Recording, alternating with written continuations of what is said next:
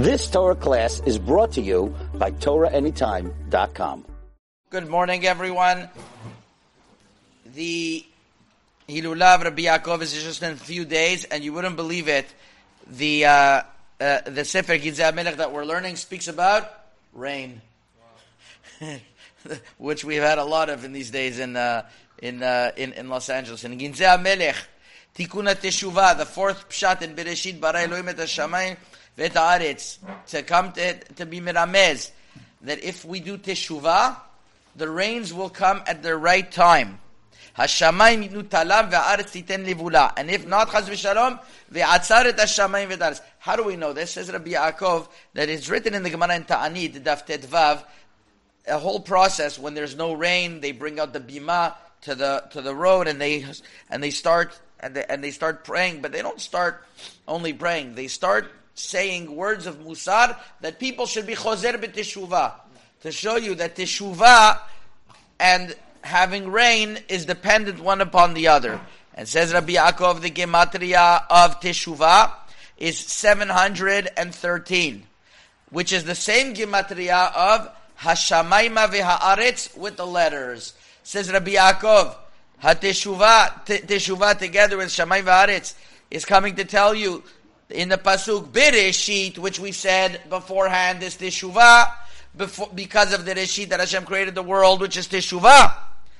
Bereshit, bara Elohim et hashamayim v'daretz. Because of teshuvah, Hashem created the heavens and the earth that they should do their job when teshuvah happens. That's tikkun teshuvah. And in tikkun shechina, he tells us something very, very, um, um, uh, very much based upon Kabbalah, which is, um, which is uh, a Bereshit Bat Roshi, which is coming to tell you that the that it's the head, which is the head of all of the Sefirot, is Chesed and Givura of Zeir Anpin, which in Tefillah we have the possibility of being mitaken uh, Bat Roshi.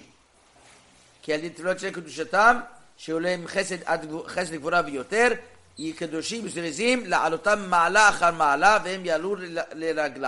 you have a chance to get to the, to the, to, to its head, to, to, to, to, the, to its head, to Bat Roshi, to the daughter of its head, which is based upon a principle of Kabbalah.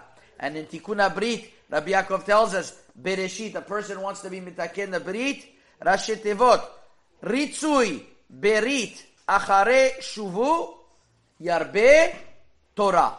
That, that's the letters of Bereshit.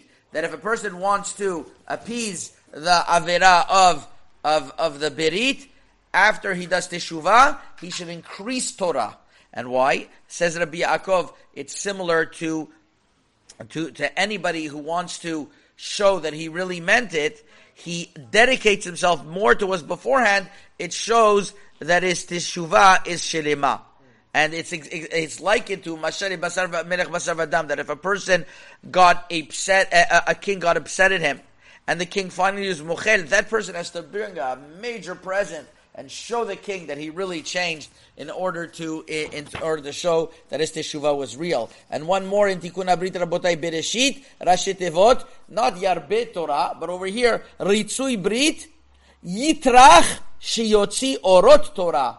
That that that the Brit should be that he, a person should make effort to toil in Torah. And he's going to explain at length that the way that there's a proper tikkun based on the Arizal is when a person really puts toil and effort and sweat in Torah, then those nitzotzot that he caused to split, they will come back and he will be mitaken. You've just experienced another Torah class brought to you by TorahAnytime.com.